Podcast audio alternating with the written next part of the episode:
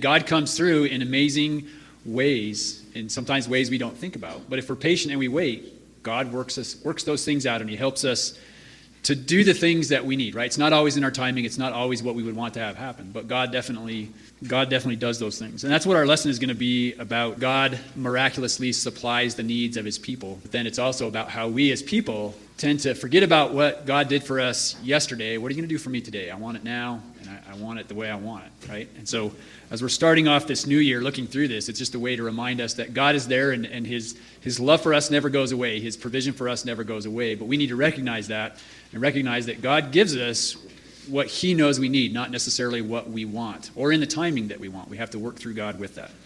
So we are in Exodus. Um, we're going to start off in chapter 16. And so where we're at is the, the Israelites have escaped Egypt, and now they're out in the wilderness, right? And this is more deserty kind of wilderness, um, is really where they're at. But there's not much out there. And these are people that have been used to living they're kind of like city folk, right? They, they lived in their villages and their towns and they worked and they had jobs and all that kind of stuff. And now God has rescued them from slavery, but now they're out in the wilderness, right? So has anybody ever camped with somebody who's never been out in the woods? Did they like it their first time out? No. I, when I went through survival training in the military, um, they put us in groups of five. There was one guy from Georgia who had been hunting and done a little bit. Um, there was another guy, I think he was trying to remember where somewhere in South Carolina. Had never really been out, and then a guy from Philadelphia and a guy from New York. And the guy from Philly and those two guys had never spent the night out. And we, we were out with pretty much nothing. They gave you part of a parachute, and you have to make shelters and do all that kind of stuff.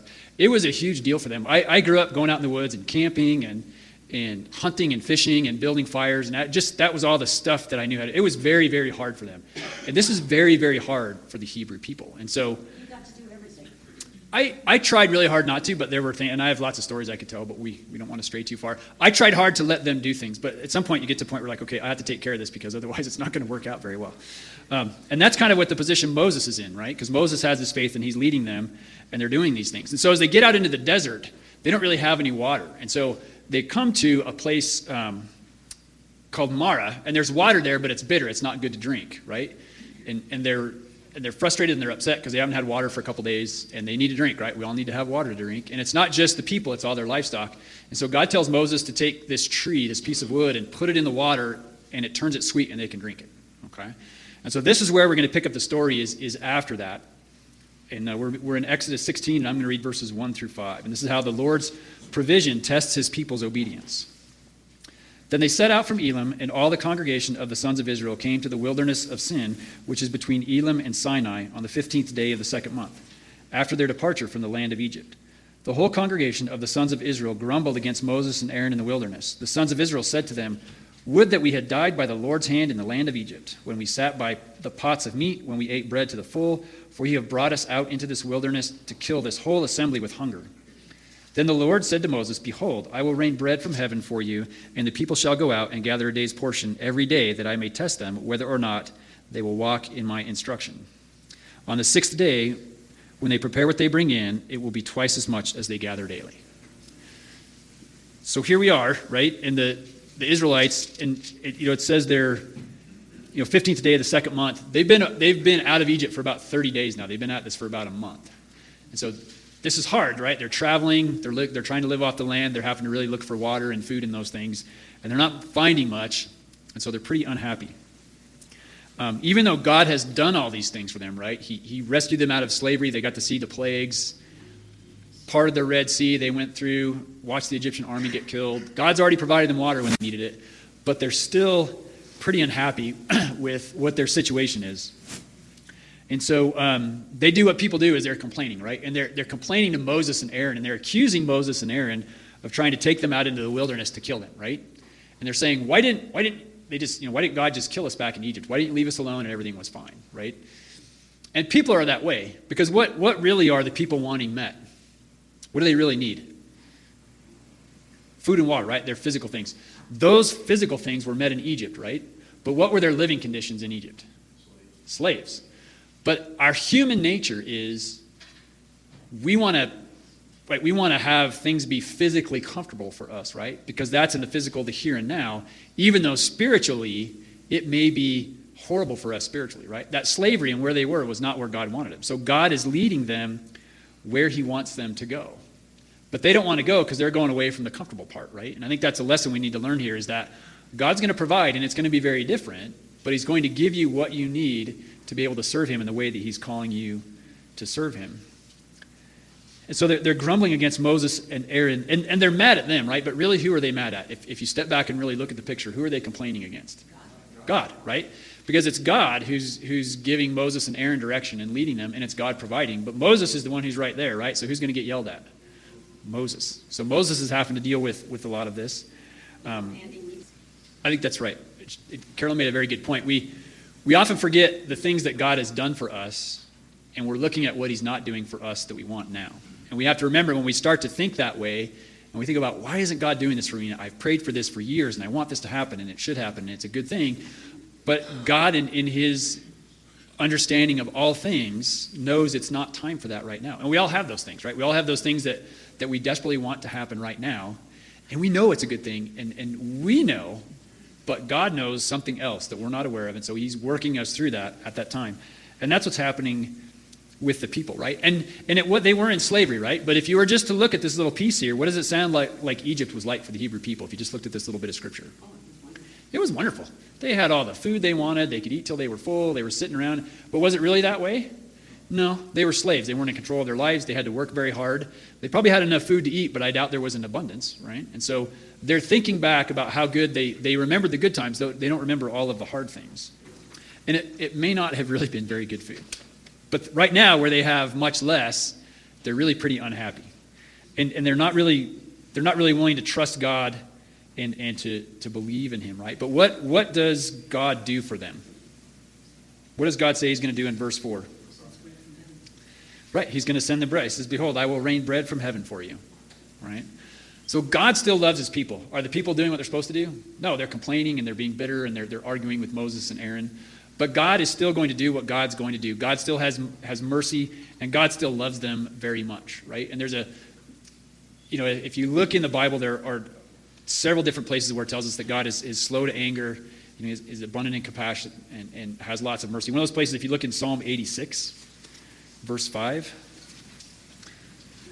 this, this really describes this this is a prayer of David, and, and, it's about, you know, he's asking for supplication and, for, and he's trusting in God. So 86.5 says, For you, Lord, are good and ready to forgive, and abundant in loving kindness to all who call upon you.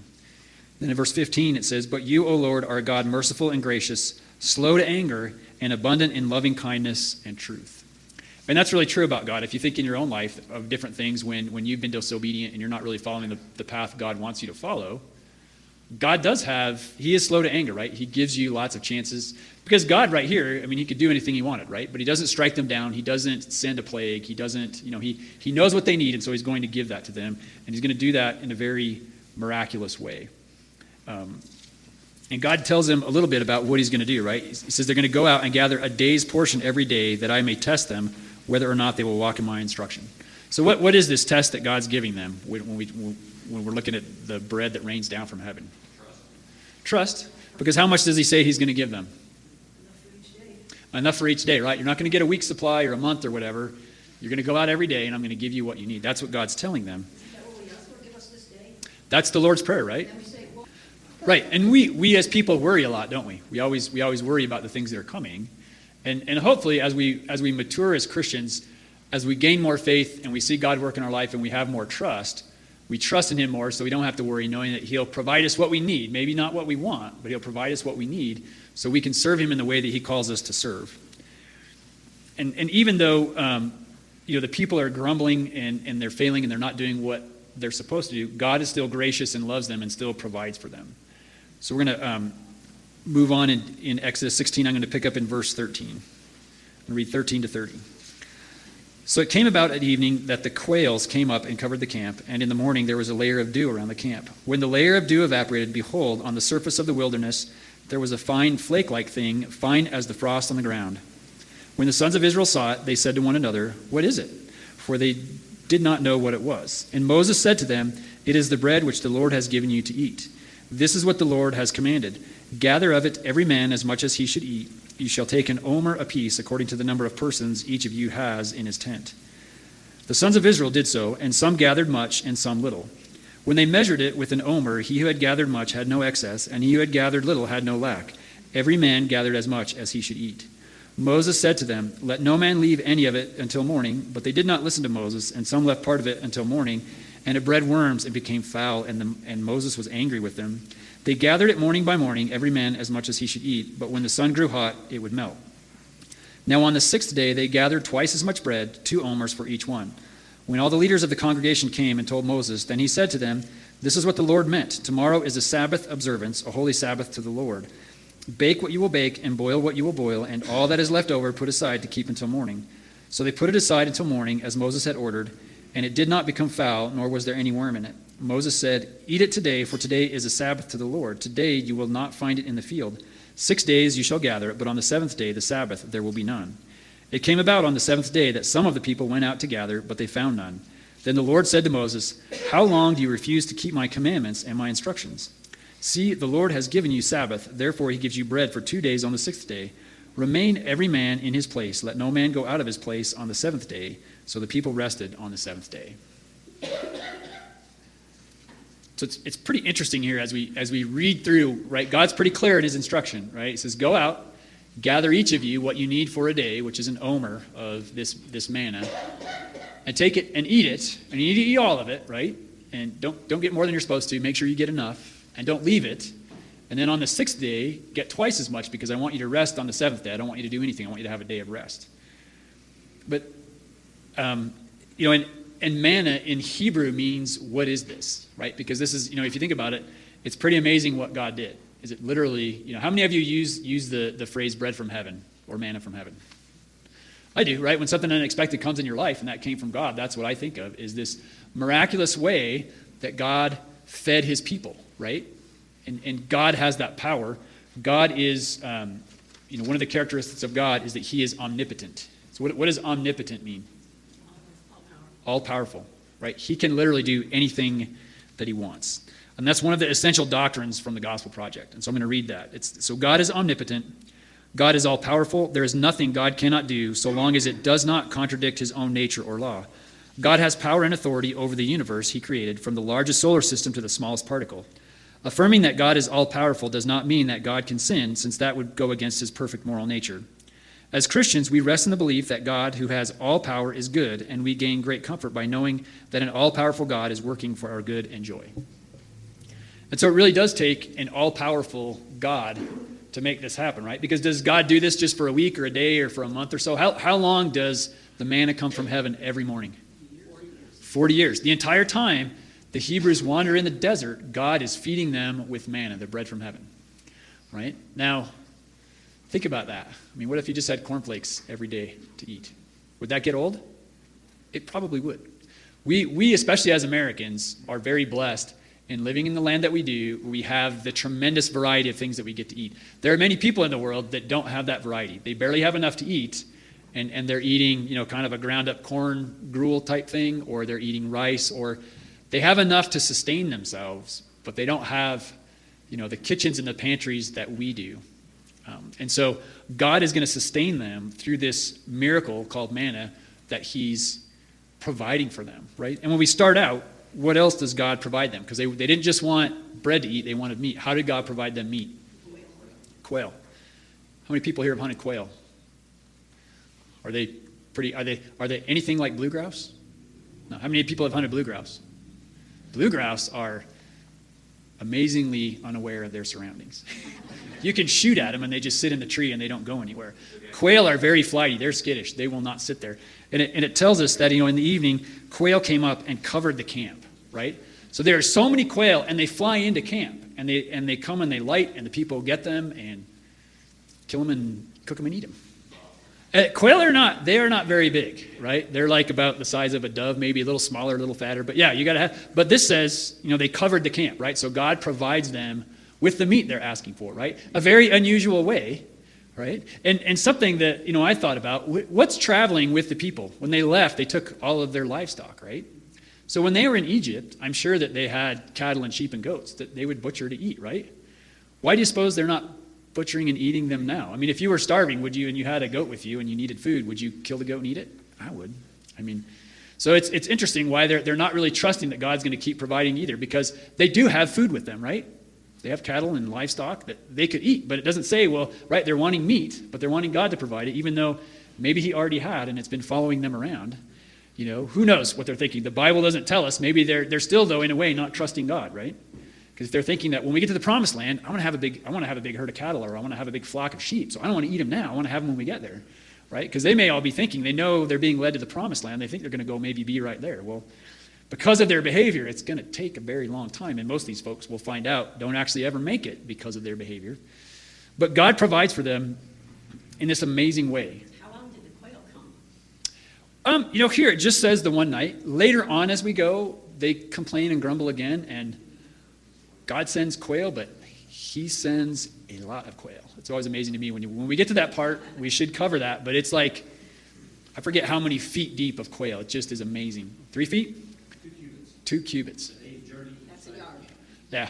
So think about that. Okay, that's awesome the first day, but about the third day, that's going to stink, right? Anyway, we'll get to that. And, and God is trying to. He's he's trying to. He's testing his people here, right? Now, how did they do in their test with the manna? Not so good, right? Because they're told to go get an omer. Does anybody know how big an omer is? It's a it's a measure of volume. About it's um, it's 2.3 liters. It's it's 0.6 gallons, which uh, two quarts is half a gallon. It's about half a gallon. So think about half a gallon, right? I mean, if you're going to have a big bowl of cereal, that's kind of about what that is. Right. It's got to last you all day. And it says you- Right. So they can prepare it in some different ways. I always kind of think of maybe oatmeal, right? You can do a lot of things with oatmeal. They could do a lot of things with, with manna. And, but what's the amazing thing that God does is He tells them, and He's trying to help them learn, you just need an omer a day. And when they went out, some gathered too much, right? And some gathered too little. But what does it say when they went in to measure what they gathered? Everybody had one omer, right? Enough. And it was one omer. Even though somebody thought, you know, I'm a big guy, I gotta have, you know, I gotta have three omers. If that's what they gathered or what they thought, by the time they got back, when they measured it, they had their one omer. You know, someone who's nervous and doesn't know, well, what if I don't want to eat it? I don't want to waste it, and they only got a little bit. When they get, everybody has an omer, right? So they didn't do so well, but God makes it work out. And I think part of that was for them to learn an omer's enough, right? You're going to be okay eating an omer of manna. Now, on the sixth day, they or well, and, and so they do that. So the first day they go out and they're told to what? Eat it all or save some for later or in case God doesn't bring it. Supposed to eat it all and not save it, right? What happens to those who, who are not fully trusting it was going to rain bread from heaven tomorrow and they saved a little bit? What happened to it? It was nasty, moldy, had worms and bugs in it. Right? So again, God's saying, no, no, no. I said, get an omer, fix it how you want it, and eat it. Tomorrow, I'm going to give you another omer, right? And this still works, right? So now they have six days, and hopefully they're learning that. But we get to the sixth day, and they're told to gather twice as much. And that's because God is, is teaching them about the Sabbath, about keeping one day holy, right? And that comes all the way back, if we, if we go all the way back to Genesis in the beginning, God made everything in six days, and He rested on the seventh, right?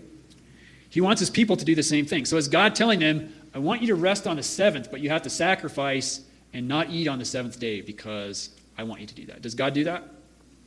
He provides for the seventh day on the sixth, right? So God's not asking them to sacrifice in that way. He's just saying, be obedient. Don't go out. Don't go do anything. I want you to worship me. I want this to be a day of rest, right? And, and so people go out and get that. But what happens on the seventh day? Does everybody stay in their house like they're supposed to? No. Some people go out and look. Is there any manna? No, because God said there wouldn't. But what's the other miraculous thing that happens? Between, because they fix it, right? Because he tells them to boil it or bake it, whatever you're going to do to make it so you want to eat it on, on the Sabbath, do it on the sixth day, and everybody does that. What happens overnight? It doesn't spoil, It doesn't spoil, right? And so if it does on weekdays, but not the night before, it's just one of those God things, right? So when you look at that, you have to, I would hope that they would understand that God has set this up in this way, showing them what it is that they're supposed to do. But, you know, we don't always get that. Sometimes we have to go through that. We have to work through that. We have to hurt, we have to have it, you know, get wormy and nasty or whatever to have to, to see God do that. But what God's trying to show them is that He will provide them what they need when they need it. And so the, the next part we're going to look at is they're kind of, and we'll, we'll get into it later because it, it uses stiff necked a lot, but they're, they're kind of hard headed, stiff necked people. So God does these things for them, and then God's going to ask them to move on, to continue through the wilderness. So we're going to go to, um, we're going to start in Exodus 17. I'm going to read verses 1 through 7. And we're going to talk about how, you know, the, the Lord is still gracious, even though his people demand things from him and, and are not obedient. So picking up at Exodus 17, verse 1. Then all the congregation of the sons of Israel journeyed by stages from the wilderness of Sin, according to the command of the Lord, and camped at Rephidim, and there was no water for the people to drink. Therefore the people quarreled with Moses and said, Give us water that we may drink. And Moses said to them, Why do you quarrel with me? Why do you test the Lord? But the people thirsted there for water, and they grumbled against Moses and said, Why now have you brought us from Egypt to kill us and our children and our livestock with thirst? So Moses cried out to the Lord, saying, What shall I do to this people? A little more, and they will stone me. Then the Lord said to Moses, Pass before the people, and take with you some of the elders of Israel, and take in your hand your staff with which you struck the Nile, and go. Behold, I will stand before you there on the rock at Horeb, and you shall strike the rock, and water will come out of it, that the people may drink. And Moses did so in the sight of the elders of Israel. He named the place Massah and Meribah because of the quarrel of the sons of Israel and because they tested the Lord, saying, Is the Lord among us or not? And so as we're moving along, and, and they get to see that God is faithful in providing for them, right? And so in my mind, they're starting to almost get to the point where they want to take advantage of, of God because they start demanding things, right? So, so they're moving where God told them to go, right? In chapter 1, it says, you know, they, according to the command of the Lord, and they can't Rephidim. So they're following what the Lord's telling them to do, but there's no water there, right? So God will provide for them, and there may not be water there, but God at some point is going to give them water because they're still thinking that, that what's going to happen to them? They're going to die. Right? Why did you do this to me only to kill me off? Why didn't you just kill me back there and make it easier? Well, the truth is, does God really want to destroy his people? No. He could have anywhere along the way, he could have destroyed his people. But he chooses to keep them, even though they're being disobedient, even though they're not following what he wants them to follow. God still loves them and is still willing to work with them and wants them to move along the path he wants them to move along. But the people are starting to make demands, right? Because when they were at Marah, they saw how God turned the water from being bitter where they couldn't drink it to being sweet. They're seeing how he's providing them manna from day to day. He provided them quail, so they're like, Well, I'm thirsty. I want to drink. Give me water now. That's pretty much what they're saying. They're demanding this of God, right? And that's why Moses is saying, Why are you arguing? Why are you putting the Lord to the test? Because God doesn't really want them to die. He doesn't want their livestock to die. He didn't bring them out to the wilderness for them to die of thirst. They're just not being patient. And so, you know, they need to work on, on really learning and understanding what it is that God wants them to do and to be, and to be patient. And so, Moses at this time, how do you think Moses is feeling? Because he's leading these people. Probably overwhelmed? Frustrated. Frustrated, definitely. Unappreciated. Unappreciated. He's probably completely stuck up. He probably doesn't want his job anymore, but he knows that God has chosen him to lead. And Moses has been an active part of it. And it's not like the people haven't watched this, but God has worked through Moses, and God is communicating with Moses. And so Moses knows what he's supposed to do. And just like when, when we have something happen in our life where God acts in a way that we've prayed for, and we see that, and we, we have that very strong connection at that time with God, and then we see other people who are wandering from God, and we go, Man, what is your problem? Don't you get it? Just God wants to just do this, right?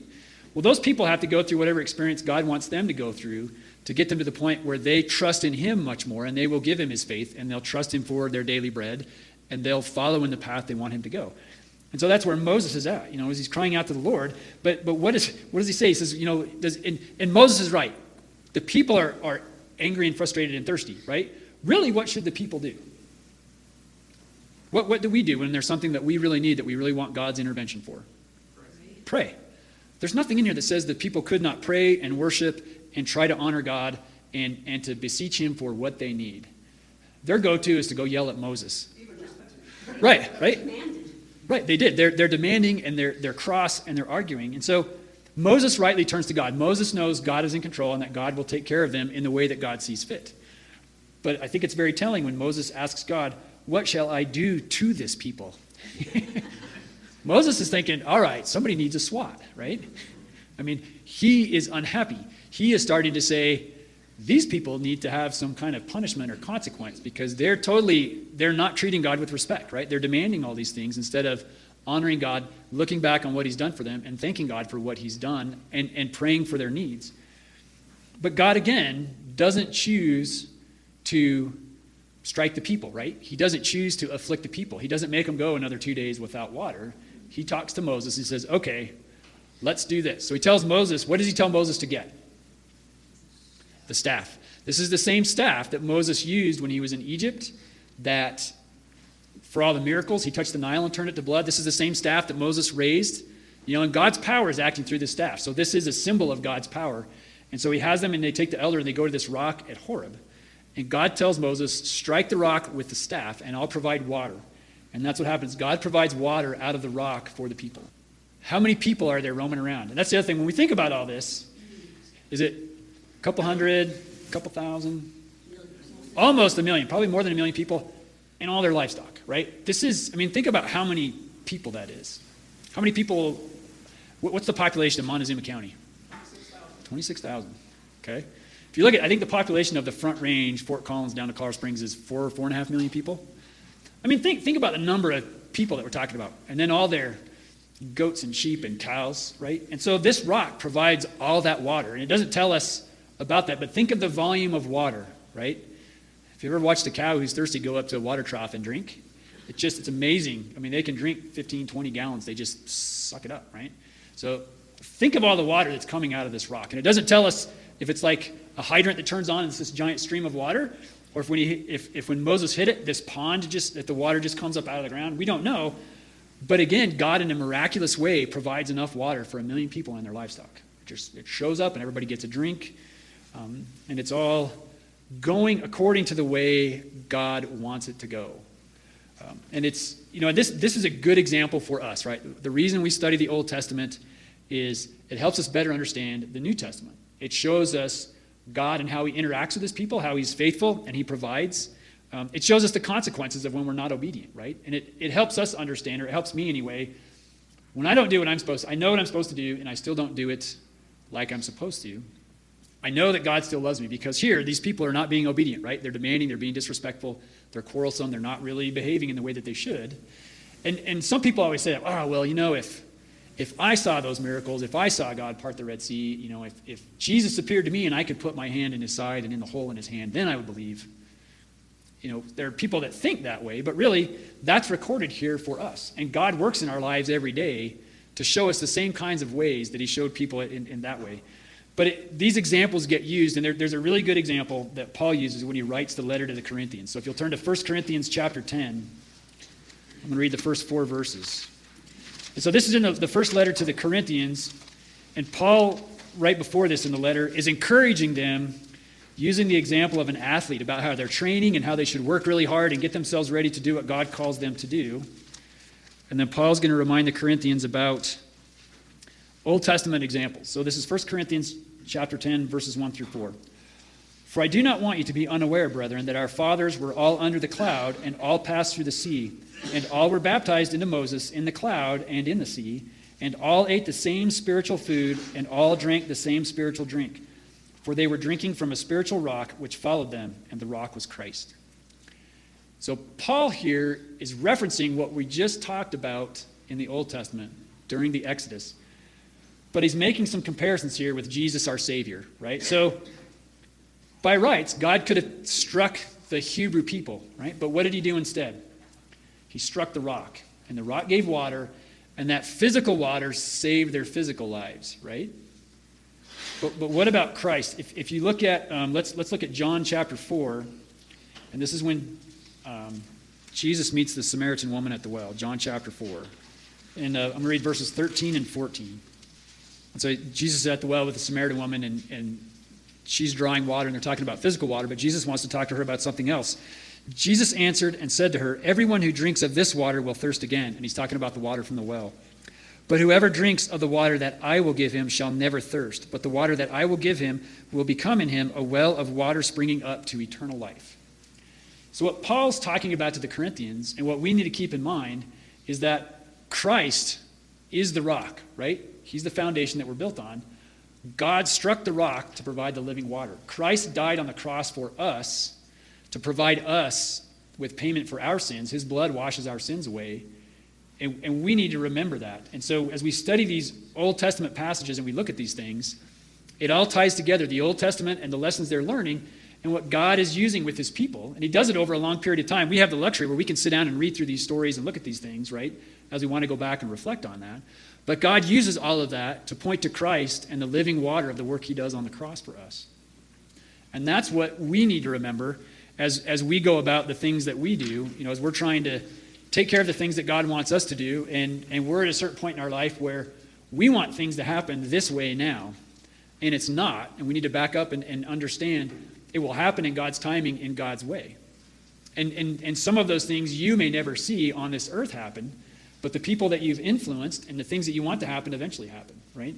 And that's, we never know when we, when we, when we tell people about how we got saved, about why we live the way we do, when we share the gospel with people, um, depending on how many times they've heard it, that might be the first time they've heard it, it might be the tenth time.